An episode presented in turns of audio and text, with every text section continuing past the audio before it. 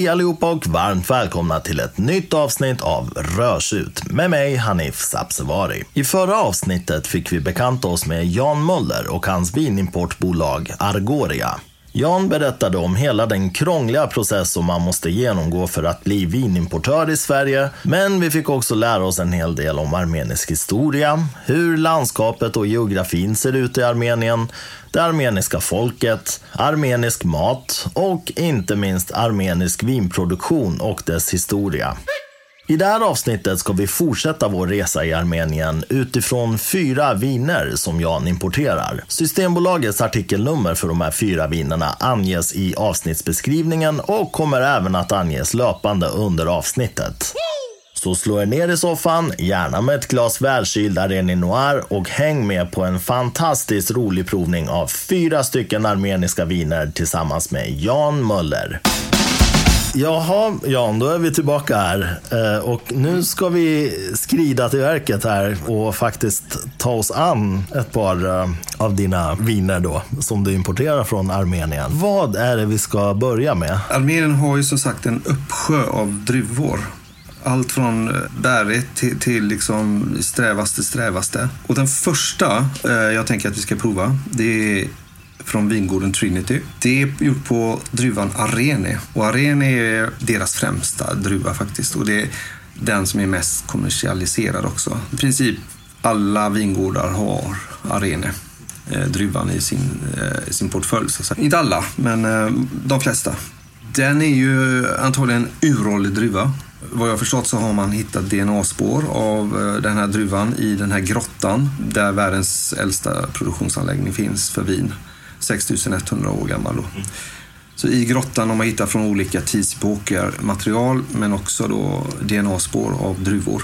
Och en av dem är den här arenedruvan. Den trivs ju bäst då där nere i södra Armenien. Det är en bärig druva. Schysst syra. Och jag säger inte så mycket mer om det här för jag tycker det är lite roligt om du... Eh, jag har gett lite ledtrådar till vad, vad det är för slags druva. Ja. Och sen kan vi prata vidare. Ja, men absolut. Om du provar. Ja, nu ska vi se. Jag ska börja med att titta på det här. Och det, det ser ju väldigt ungt ut då. då. Det är djuprött med, jag skulle säga purpur, lila, blå toner i färgen. Mm. Och det är extremt genomskinligt faktiskt. Vilken annan druva tänker du på då? Ja, jag tänker ju på Pinot till exempel. Exakt. Ja, Nebbiolen också rätt genomskinlig då, men den ser ju inte ut så här. Nej. Den är ju mycket ljusrödare och så. Men den här är ju verkligen lila röd. Man ska dofta lite här och se. Den är väldigt bärig. Det känner man ju. Men den har ju väldigt hög mineralitet. Det är väldigt mycket tobak och, och kryddig doft också. på något. Det är inte bara det här lätta, bäriga så att säga. Och när det gäller frukten så det är ju mycket mörk frukt då. Det är mycket blåbär, björnbär, svarta vinbär. Det, det, det, är mörka frukter framförallt som jag får ut. Jag får inte ut så mycket, liksom, om man tänker de röda frukterna med jordgubbar och sånt. Det, det, det, finns inte. Utan det här, är, det här är mer mörkfruktigt skulle jag säga. Mm. Hur tänker du? Jo, men jag tänker likadant. Lite liksom, kraftigare än Pinot eh, Noir. Ja, Färgen hyfsat lik, ja. men eh, sen drar den iväg. Liksom. Ja, absolut. Sen är det ju väldigt mycket vanilj i den också. Eh, och det, det, här måste ju lagras på ekfat då misstänker jag. Sex månader på armeniska ekfat. Jaha. De kör ju nästan bara i princip armeniska ekfat. De körde ju en del franska i början, så Evanar, det gjorde det. Mm. Men Trinity som det här är då, det, de, de kör ju armeniska ekfat och gjort mm. hela tiden. Okay. Och de här ekfaten kom från Nagorno-Karabach. Mm. Så den här regionen som ligger i Azerbajdzjan som de strider om. Men där tillverkas det, de här ekfaten. För det, det är den regionen, även om den ligger söderut så är den faktiskt lite mildare eh, i klimat. Ja. Eh, och där funkar eken. Det är lite dimmigare, lite regnigare. Mm. Eh, så mm. eken funkar och ja, den klarar av att växa. Jag får en del så här florala, den, den, är ju lite blommig också på något vis i doften. Mm. Eh, väldigt härlig och så får jag lite så här parfymerad, alltså man tänker viol. Känner du igen dig? I min beskrivning har jag ju själv skrivit viol. Ja, men då så. Så jag känner absolut igen det. Sen tycker jag det var intressant att du sa blå, både björnbär och blåbär och svarta vinbär. Jag ska faktiskt lägga till det till, till min information där. Ja, nej, men det, det tycker jag att man känner. Den är inte så skälkig i doften, utan den är ju, det är ju rätt moget. Alltså, det, här är, det här är ett nyanserat, eh, komplext vin i, i, i doften i alla fall. Så, Samtidigt är det ju ett ungt som du var inne på. Ja, det är ju så är 2020 på den här. Så att, ja, det, det ser man ju, men, men jag menar bara att eh, det är ju inga, det är inte omogen frukt som det kan vara i doften på vissa, på vissa viner. Men ska vi, ska vi dricka lite? Mm. Skål! skål! Oj, vilken syra. Oj, vad gott det här var. Den är lång. Oj, vad lång den är. Mm, otrolig syra. Det var ju den här druvan som, som vi fastnade för när vi satt eh, i den här vinbaren 2015 och höjde de här vinerna till skyarna. Ja, jag förstår det. Det var just Arenidruvan med sin eh, syra och, och, och fräschhet. Och, Jag, jag trodde att det här kommer smaka på ett annat sätt. Jag menar, doften har man ju känt förut. Men jag trodde inte att det var den här syran som skulle komma. För man känner ju inte riktigt att den, den syran finns i doften. Utan det blir verkligen en fantastisk överraskning när man dricker det. Och den är lång, alltså. Lång eftersmak. den har mycket den här druvan. Det är ett ganska kralligt vin, men jag är ju sån att jag, kan, jag skulle kunna dricka det här som det är, även utan mat. För att det är så pass fräsch syra i så att många sådana här mörkfruktiga viner som är ganska fylliga kan ju bli, de kan bli lite väl tuggiga att dricka sådär som de är. Man- Man vill gärna ha någon matbit till. Men alltså det här är ju, det här skulle jag kunna dricka som det är. Ja, eh, och det är ju precis vad jag själv gör. Ja. Det här är eh, mitt husvin. Husvin. Ja, ja jag, jag förstår Just, dig. just den här flaskan. Drar man ner det här till 13-14 grader eh, en, en, en sen ljummen sommarkväll. Eh, kör det här istället för rosé. Absolut. Det är lite, lite maffigare men fortfarande tillräckligt liksom, lugnt och, och sansat men ändå härlig smak och, och lång smak som du säger. Nu när vi är i de trakterna, det finns ju en, en persisk sån här snack eller vad, vad man ska säga som, som vi äter i Iran. Som är liksom sån här fruktmattor då, som heter lavashak. Så man pressar granatäpple, körsbär eller det görs på aprikos, det görs på alla såna här typer av frukt. Så pressar man dem så det blir som en liksom, fruktmatta eller så här små. Eller de kan, de kan vara rätt stora också. Men, Som en chokladkaka liksom, Ja, i den formen. Typ, Ja. fast tunnare. Ja, ja, ja. Smakar så mycket sånt. Men det är ju den här syran då. Ja. Speciellt de som är gjorda på granatäpple och liksom körsbär smakar väldigt mycket så här. Så den har ju en del körsbär nu i smaken tycker jag. Och även liksom man, alltså, I och med att den är syrlig så har den ju också de här, äh, ja men den har lite granatäpple, den har också lite så här tranbär till exempel. Jag tänkte precis fråga, det är som du läser mina tankar ibland. Alltså det är tranbären, jag undrar om du, om, om du kände den. Ja, jag, ja, jag ja. tycker att jag känner den, men jag har frågat runt lite. Det är inte alla som gör det. Nej, nej, men jag tycker det är 100 procent. För mig är den stora överraskningen skillnaden ändå mellan doft och smak. För att, och ibland är ju det så här, ibland blir man nästan lite eh, irriterad när det är så. Men i det här fallet skulle jag säga att det blev en väldigt positiv överraskning. För jag tänkte, ja, okej, det är ett sånt vin. Sen när man får det i munnen så är, det, är den här syran är man inte beredd på. Och den är ju helt fantastisk. Alltså hade den inte haft den här syran, då hade den ju varit ett bland många viner skulle jag säga. Eh, men alltså den här fräschören i, i syran. Alltså. Och som du säger då, om man serverar den här lite svalare en sommarkväll. Underbart. Supergott tycker jag. Och det här var, eh, bara för att eh, förtydliga då, Trinity 6100. 6100 brukar jag säga. För, Och det är efter Arenegrottan då. exakt, för att Trinitys vingård ligger ju mitt emot i princip. Så att eh, Trinity 6100 2020 eh, och den har artikelnummer 72887. Alltså 72887 på Systembolaget. Och den kostar 179 kronor. Och alkoholhalten är 15 procent.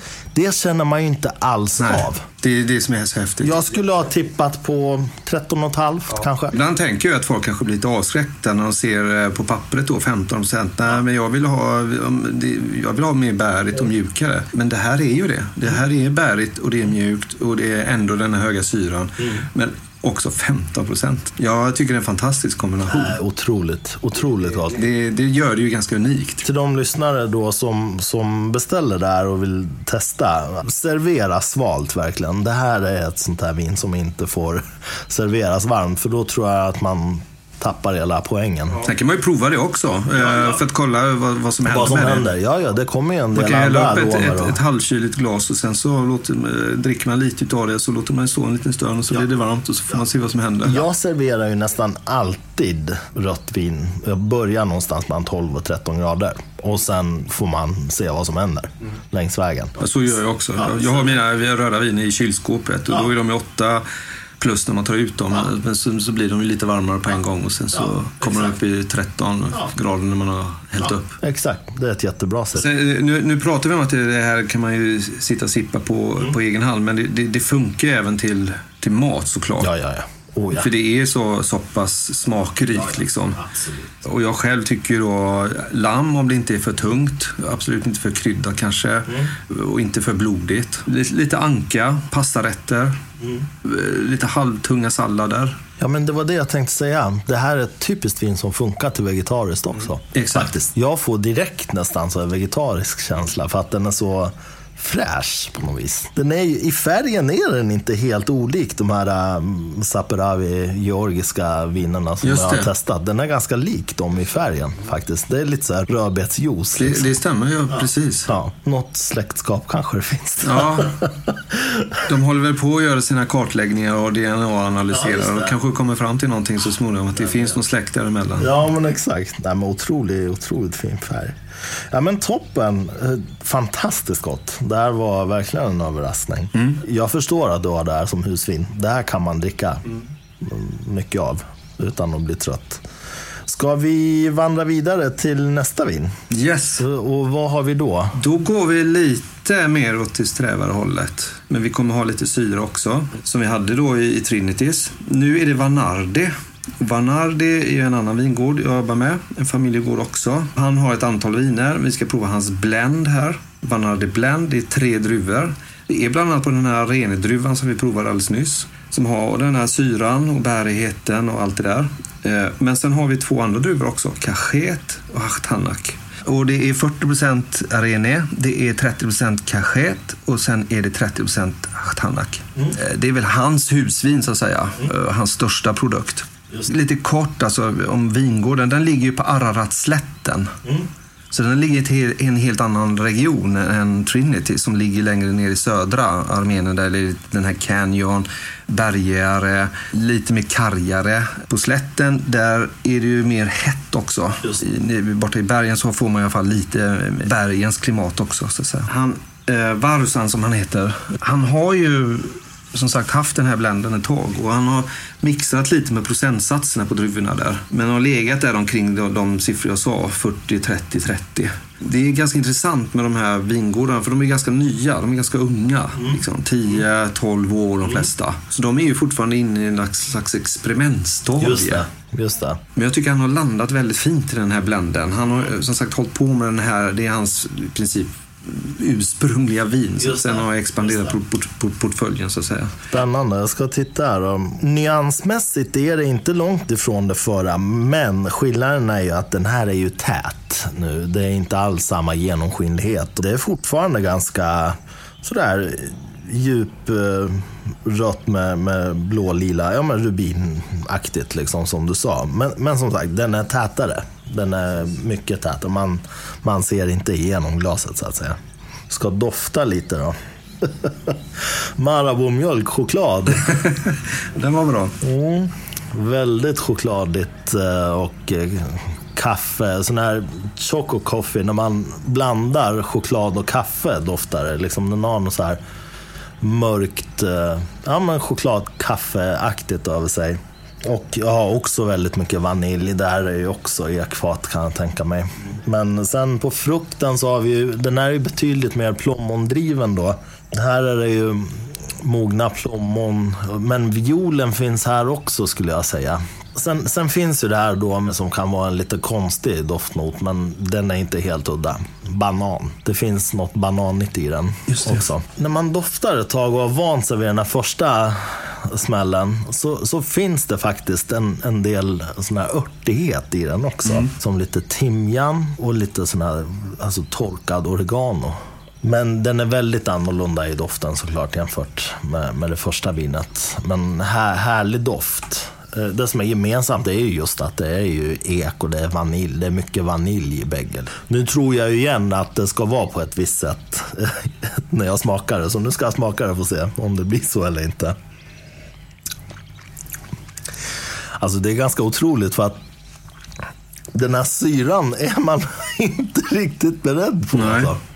Också underbar syra. Mm.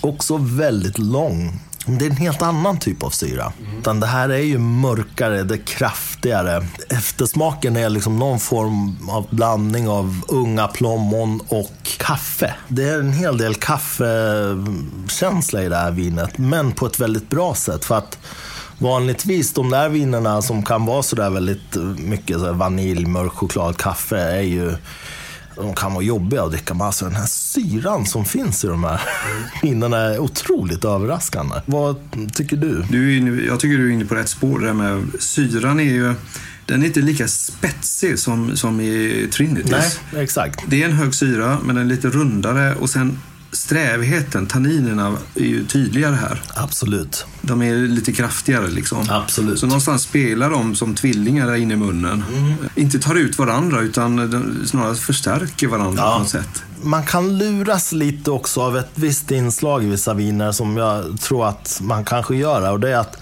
Ibland tror man att det är strävt, men det är, för mig är den, det är mer den här bäskan skulle jag säga. Den är mm. lite bäsk liksom. Alltså på ett väldigt bra sätt. Men Alltså den är ju sträv så, men den, den har ju, i och med att den har mycket av de här mörk choklad, kaffe. Det är den här kaffebäskan om du förstår vad jag menar. Exakt. Ja.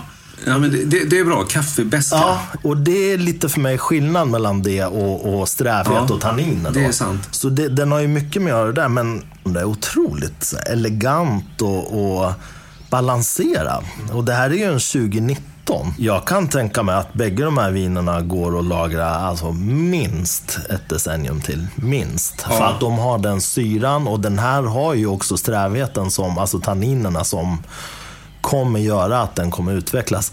Det här tror jag kan bli ett faktiskt riktigt fint vin sådär att lagra.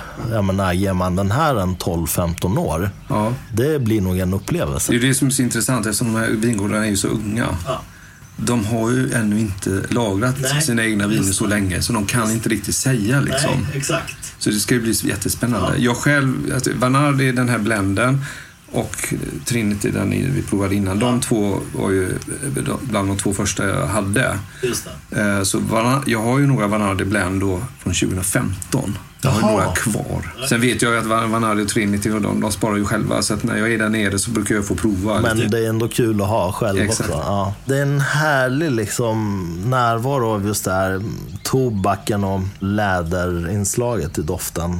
Jättehärligt. Härliga mineraler också. Liksom. Man känner ju att det är terroir-drivet vin. Alltså det här är inte ett Eh, konstruerat vin så att säga på det sättet att det har blandats ihop någonstans och det är ett dussin vin. Man känner att det här har en som vissa säger då, adress då, en tydlig adress skulle jag säga. Mm. Är underbart och den där örtigheten tycker jag är fantastisk. För mig är det mycket syran som lyfter allting. Ja, kul. Det är ju som sagt en del arenor i den här. Men det är ju de två andra druvorna också. Har du några kommentarer kring det? Liksom? Vad, vad händer med arenedruvan? Vi hade ju en 100% aren innan ja. och så har vi den här 40%. Ja.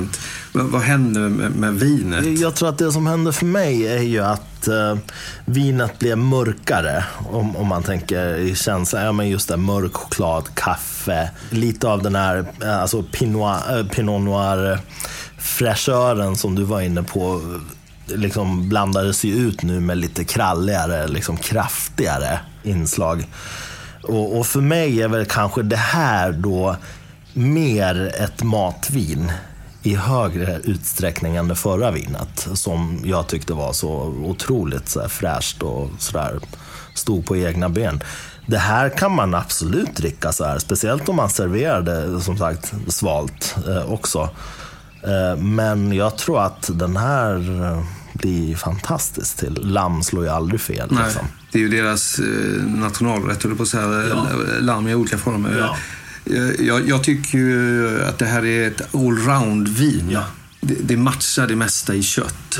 Grillat. Många pratar så här lammgryta och så, men alltså jag säger så här, lammspett Ja. med, med ris. alltså, Det, det är ju en klassiker i Armenien. Ja, exakt. Och, och det här säger jag ju för att nu har liksom lite min, mina persiska sensorer åkt på här i och med att vi är i Armenien och jag kan bara känna hur det här blir till de där lammspetten. Det, det blir ju fantastiskt tror jag. I Armenien äter man ju väldigt sällan ris, å andra sidan. Det, det är ganska ovanligt faktiskt. Jaha, är det Ja, så? Vad, vad, vad är deras nation, nationalkolhydrat? Kikärtor, eh, o- olika varianter, eh, olika röror som serveras med, med köttet. Men att de bröd eller? Eh, Lavash, lavashbrödet, Just det, som man, det, här platta. Det gör man ju på sådana här nedgrävd krus, eller vad man ska säga. exakt. Och så har du en eld i botten av, eller någon kolbädd eller vad det Exakt. är. Eh, Slätar du ut det här brödet och, och sen slafsar du på det med, med, med verktyg då, där nere i någon exakt. minut. Jag kan bara sammanfatta genom att säga det här att eh, annorlunda mot förra vinet, men man känner aren i druvan emot liksom, bakgrund av att vi drack det första vinet då. Så hittar jag ändå det inslaget i det här vinet också. Och eh, kralligare vin, men fortfarande alltså fantastisk syra. Det är en överraskning för att inget av de här två första vinerna har jag på doften kunnat ana att den syran kommer komma sen i smaken. Jag tycker det är häftigt att du säger det på det sättet. Jag är ju så inne i de här vinerna så jag, jag, jag, jag, jag tänker inte så längre. Nej, nej jag Jag kan det. inte tänka så Nej, längre. nej, men precis. För mig är det en första gångsupplevelse då. Så att jag har ju inget, eh, jag har inget filter Nej. riktigt. Men, men jag tror att man luras, eller jag då luras av vaniljen.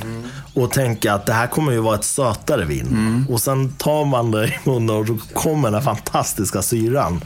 Som inte på något sätt, den är inte obalanserad. Det är inte så att det här är som att bita i en citron. Det är inte den syran. Utan den är så skön. Jättehärligt. Det var alltså en Van Ardi Blend eh, 2019 som vi drack. Med artikelnummer 74341. Alltså 74 341. Kostar 179 kronor. Och det är 13,5 procent alkohol i den här. Och då vandrar vi vidare till vin 3. Det är också en Vanardi, men det här är en eh, Reserve. Vanardi Reserve 2018 är det då. Artikelnummer 76 346 76 346 och kostar 239 kronor med 14 procent alkohol. Vad finns att säga om det här vinet då? Första vinet var en 100% i Arene. Sen har vi kört en blend på Arene, Cachet, Hachtanak. Men nu kommer vi i huvudsak prova Hachtanak bara. Okej. Men inte riktigt bara, utan det är en liten skvätt Cachet. Men Hachtanak kommer dominera. Men du, en reserve då, är den, är den lagrad längre då? Eller varför kallas det för en reserve? Bra fråga. Det finns ju de här klassificeringarna i andra länder där de har strikta förhållningsregler för vad, när de får kalla reserva och allt vad det är. I Armenien har de inte något sånt klassificeringssystem. Än. Ännu kan man väl tillägga, precis. De diskuterar säkert det i olika regioner och så vidare. Men, men det finns inget. Men i regel när de sätter reserve på flaskan så är det ju för att det är långtidslagrat på ek. Den här är ju då 12 månader. Mm. Då ska vi se. Den här så att säga, rubinröda, purpurlila, djupröda färgen är ju återkommande. Den är tätare än förra.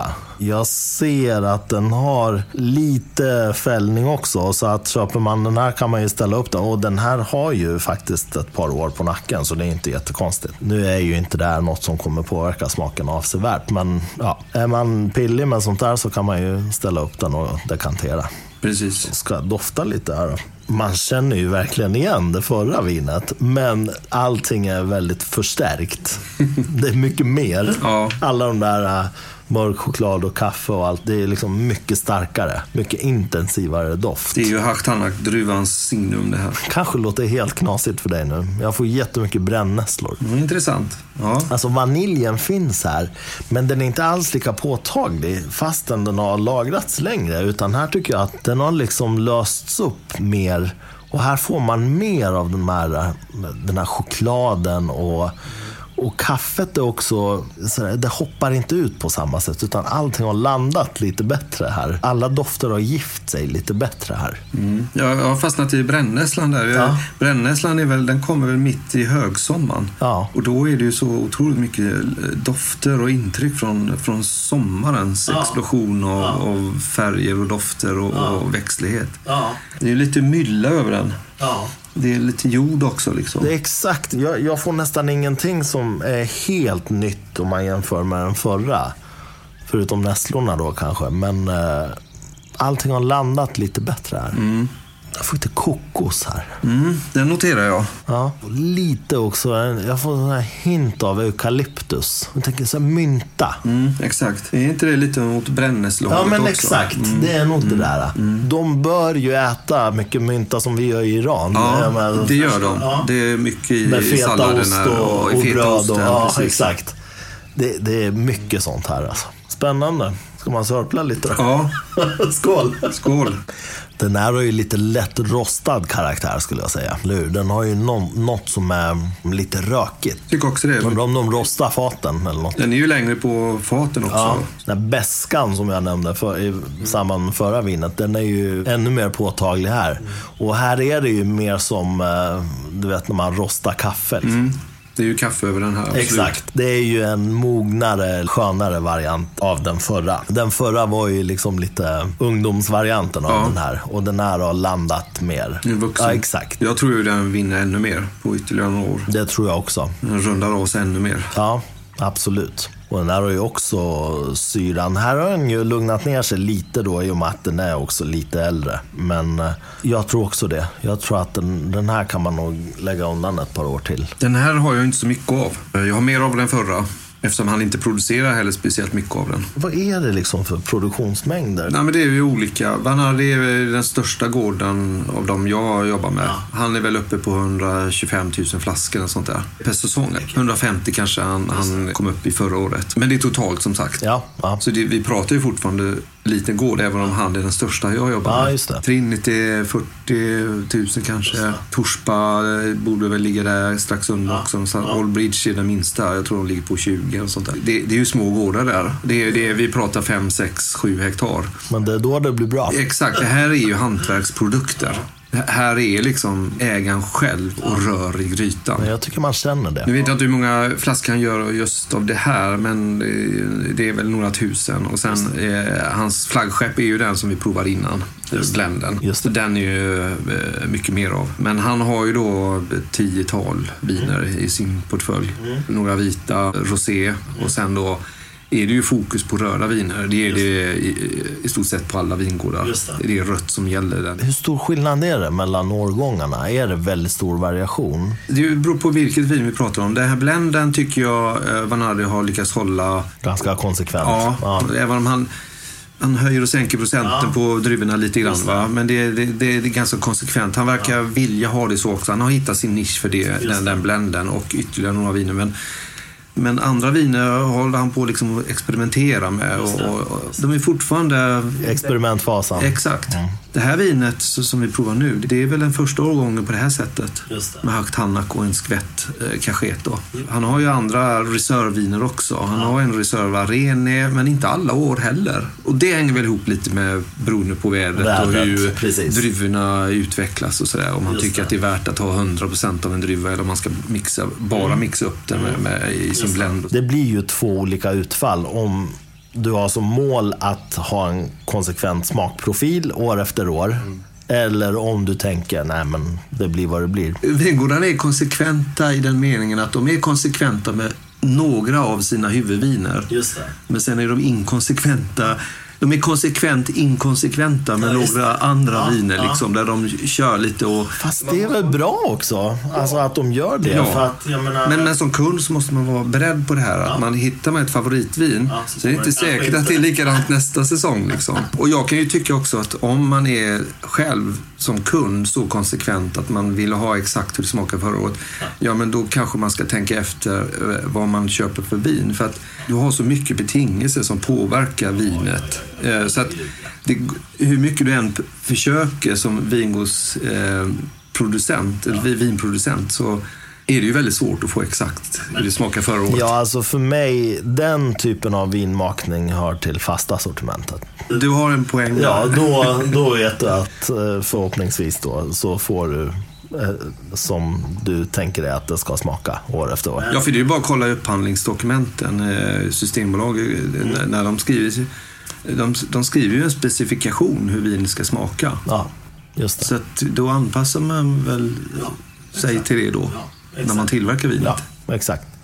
Nej, men jag brukar tänka fasta sortimentet ungefär i termer av, om man ska dra, nu kanske det här blir lite långsökt, men jag tror att man kan, min poäng kanske kommer fram ändå. Tänk dig när man skapar tv-serier nu för tiden. Så de flesta tv-serier eller filmer som skapas numer är ju har ju ingen konstnärlig intention. Det är inte så här så att man, man tänker liksom som Ingmar Bergman och Tarkovsky kanske gjorde på sin tid. Att nu ska vi skapa någonting genuint som förändrar konsten, filmkonsten. Utan det man gör då det är att man, man skapar någonting och sen har man en testpublik då och så testar man den på dem. Och så röstar de då. Och det kan till och med vara så här avancerat att man har hjärn, man screenar alltså folks hjärnor, vad som händer när de kollar. Och klipper om då filmer och serier baserat på testresultat. Då. Det här är vad 19 av 20 personer vill ha. Så nu klipper vi till den så här. Det är de här momenten vi ska ha i den här serien. Det är då vi kommer få många tittare. Det är fasta sortimentet i Det filmvärlden. är fasta sortimentet för mig. Lite grann. Jag vet inte alls om eh, det har en varandra att göra. Men det, det, i mitt huvud så, så hänger det ihop på något vis. Ja. Men, men eh, medans vinmakning när den är som den ska, den kan inte utgå från en fast smakprofil. För att det går inte. Varje år är vädret olika. Ja. Jorden kommer bete sig olika, druvorna kommer bete sig olika. Och så kommer regnet och då är man tvungen att skörda in någon dag före eller någon dag för sent. Och så kommer det någon frost som man inte har räknat med. Och ja, vad som helst kan hända. Det blir sådär.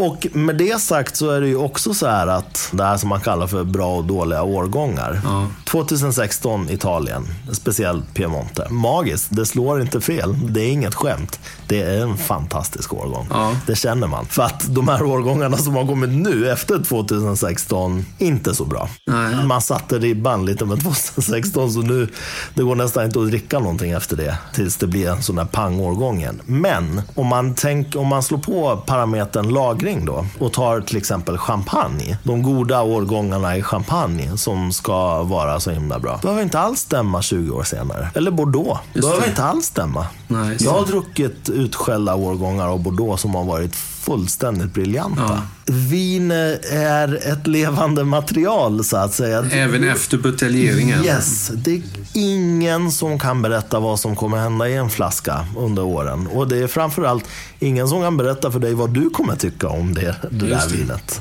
Jag menar det är som kanske en jättebra årgång enligt eh, Robert Parker. Kanske det sämsta vinet en annan själv har druckit. Ja. Så det, det, för mig är det lite grann så här, testa bara. Ha öppet sinne, testa och gå på din egen känsla. liksom. Ska vi ge oss på det sista vinet då? Yes, tycker jag. Det här heter då Tushpa Haktanak. Den 2017. Kostar 158 kronor på Systembolaget och artikelnumret är 0293 512 93. 13 procent alkohol. Vad säger du om det här vinet då? Tungviktare. Det är också det äldsta av de här vinerna vi provar i, idag. 2017 som sagt. Och det här är 100 procent Hachtanak. Så nu har vi ju gått från 100% Arene via den här blenden med tre druvor och så hade vi en Hachtanak som nästan var 100% med en liten skvätt kachet. Nu är vi 100% Hachtanak. Jag tycker det är en makalös häftig druva som är svår att jämföra med någonting annat faktiskt. Ja, nog är det mörkt alltid.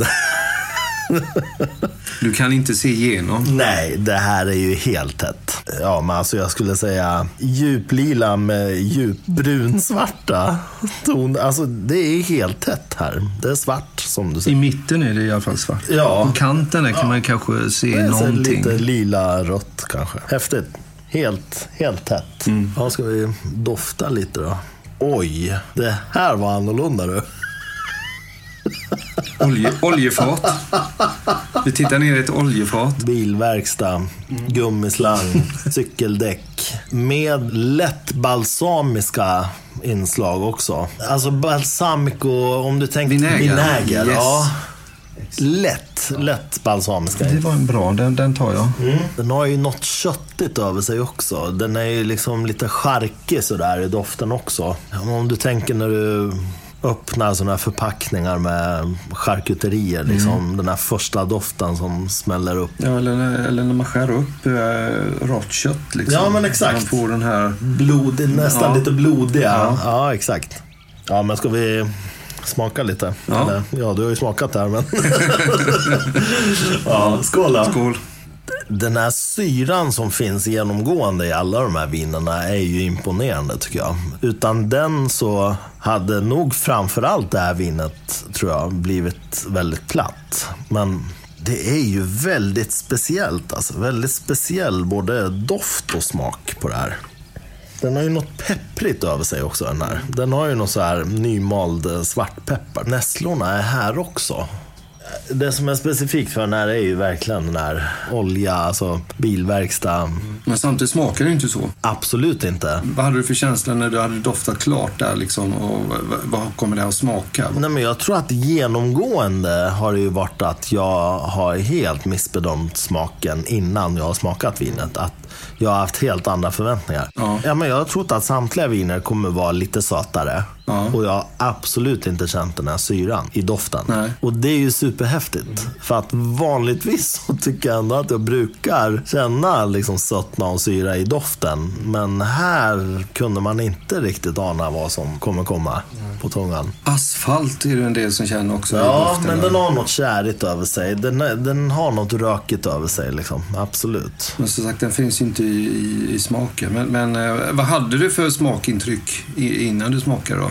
Jag tänkte att den skulle vara lite mer åt så här rån... Om du tänker Råndalen. Kärvare liksom. Eh, Nej, ja, och lite örtigare liksom. Jag tänkte att den, den skulle vara lite mer åt, eh, om man tänker GSM-blandningar. Alltså den, den stilen.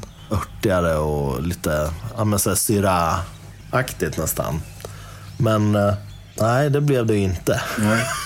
det blev betydligt trevligare än vad jag hade tänkt mig. Ja, kul. På doften är det ju den absolut intressantaste doften, tycker jag. Den här doften sticker ut. Ja, folk blir ju nästan rädda när de eh, doftar det. Nej, jag, jag älskar ju det här. Jag tycker det är fantastiskt. Den har ju kaffet, den har den mörka chokladen och lite inslag av mynta också. Men de- den här är liksom mycket mer. Och då har du ännu inte provat då deras Reserve. Det är ju samma druva, med längre lagringstid. Den är ju extremt häftig den också.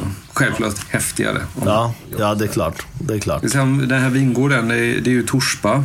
Den startade faktiskt redan 92, så den, den, eh, de har hållit på ett tag. 92, kaos i landet, men eh, de lyckades ändå driva den här gården under 90-talet under de svåra förhållanden som fanns då. Men det har ju tagit ett tag för dem att etablera sig och, och kunna börja exportera och allt det där. Nu börjar då sönerna ta över. Karlen är det eh, den son, sonen som, är deras ansikte utåt och som jag har kontakt med. Som jag har träffat. Det är en väldigt trevlig familj. För mig symboliserar de väldigt mycket den armeniska strävsamheten. Och den här lite reserverade attityden, lite det där svenska liksom. Jag börjar nästan tänka på koloskarna, en, en armenisk eh, koloska som, som kämpar på det. Ja, just det. Just det. Underbara människor som, som kämpar på och lyckas nu etablera sig och komma ut med sina produkter ut i världen. Inte bara i Sverige utan de, de säljer ju till USA och Frankrike och Belgien och sådär också. Det, det här är ju ett fylligt vin. Tanninerna finns finns ju där, men de är ju samtidigt eh, väldigt eh, upplösta och sköna. Det är ju inte, det är inte de här gröna bananerna då, utan de finns där, men de är ju väldigt, de är ju väldigt mjöliga, tanninerna. Det är ett superudda vin. Det här är ju klart det mest eh, udda vinet i den här uppställningen. Det här blir också gott till eh, mat. Alltså. Här får det gärna vara lite tunggung i, maten. Inte jättekrydda kanske eh, i viss mån, men, men tunga grytor. Ja, vilt. Absolut. Ja. Tungt kött, älgstek. Ja, herre åh, gud. Hungrig man blir nu. Vildsvinsfilé. Ja, gud vad gott. Kängurukött. Oj. Jag var i Australien eh, strax innan pandemin. Okej. Och jag åt kängurukött där nere på gång. Det kan man köpa i affärerna. Det är nästan standardprodukt där nere nu för tiden. Och det är ett otroligt grovt, nästan svart också, liksom Ja, sådär vinet. precis. Får man tag i kängurukött? Jag tror det skulle bli jätteintressant. Det blir en challenge för lyssnarna här. Den som, lyckas få tag, den som får tag i kängurukött i Sverige. Köp och så testar ni inte det här och så hör ni av er. Visst är det så här på Systembolagets hemsida att man kan gå in och bara... Man kan ju filtrera på land då om man vill. Och man kan också, visst kan man söka på importör också? Exakt. Ja. Sök på Argoria så får, får man upp alla mina viner där. exakt. Och det är 11 stycken. Och det är inte bara de här fyra röda, Mm. utan det är ju två rosé. Det är eh, tre vita också. Just. Sen har jag ju naturviner Ja. eh, från Trinity. Jättespännande. De gör dem i traditionell, eh, på traditionellt sätt. Just Sån här karra som det heter. Ja. Amfora, eh, lerkrus nedgrävda i backen. Mm. På extremt traditionellt sätt. Men de har inte på Systembolaget. De kan man hitta på Sharzad. Eh, Amfora, är restaurangen, persiska ja, köket. ja, ja. Amfora vinbar. Men eh, de övriga går att beställa som sagt. Och det är ju lådor man beställer. Antingen är det tre i lådan eller i Vanaris fall så är det sex. Det här med att beställa lådor, det kan vara avskräckande för många. Men mitt fasta tips då, det är att gå ihop då. Gå ihop med en eller två personer till. Beställ en låda, då får ni två flaskor var. Ha gärna en gemensam kväll med, med de andra i gänget. Testa tillsammans. Jag tycker inte att det behöver vara ett hinder. Utan har man vinintresserade kompisar så gå ihop ett gäng bara. Det är inte svårare än så. I det här fallet gör man ju dessutom faktiskt en positiv sak för, för människor som behöver det också. Det första vinet, som sagt, jag skulle lätt själv köpa en låda av det nu. Alla vinerna har varit fantastiska. Avanardi var underbart god, speciellt den första, som vi, den blenden som vi testade var underbar. Och Torsba var ju en doftprofil som, den är väldigt speciell. Jag är superimponerad och eh, jag är jättetacksam för att du tog dig tid och, och var här. Och ja, helt enkelt introducerade Armenien till både mig och alla lyssnare. Det har varit kul avsnitt tycker jag. Och så hoppas jag att eh, vi kanske får anledning att återkomma. Vem Absolut. vet? Jag menar, du, du har ju som ambition att bygga ut det här. Ja, och det finns ju som sagt flera viner Det också. finns fler viner, precis. Roséerna till exempel är ju också superintressant. Det skulle ju vara fantastiskt kul att testa dem. Det finns syra i dem också. Ja. Jag kan lova. De är gjorda på de här druvorna som vi har Ja, testat här nu. det. Arene, Cachet bland annat. Men även eh, lite Syrah och Cabernet faktiskt. Ja, I en utav dem. Så det är lite mix där. Så det är, finns ju lite fler grejer att prova. Ja, men Sen har vi. Voskehatt, en, en grön druva. Vi har Kangon, en grön druva. Sen finns det ju ännu mer Ja. som inte jag har. Exakt. Men Jan, alltså tusen tack för att du ville medverka. Jag är verkligen ärligt och ödmjukt tacksam. Superkul. Jag hoppas verkligen att fler vill testa det här. Det är ju så här, smaken är som baken och, och det finns så otroligt mycket vin där ute. Men för min del är det väldigt viktigt att lyfta fram också de här länderna som kanske hamnar lite i skymundan när väldigt många är så fixerade vid Italien och Spanien och Frankrike och USA och, och så. Va? Jag själv också för den delen. Jag är ju inte, kanske inte jättemycket bättre än alla andra, men jag tycker att det är jätteviktigt att lyfta fram det och Armenien är ju som sagt, det kan vara det äldsta vinlandet som finns i vår historia. Så bara därför är det ju värt att testa och se vad det är de håller på med och baserat på de här fyra vinnarna så är jag mer än övertygad. Tusen tack för att du ville medverka och vem vet, du kanske kommer tillbaka här någon gång framöver. Man vet aldrig. Tack så mycket. Jag tyckte det var jätteroligt. Ja. Spännande att diskutera med dig ja. alla de här vinerna. Ja, men kul. Då tackar vi för oss. Önskar vi lyssnarna trevliga vinupplevelser och ha det bra. Ta hand om er. Hej då.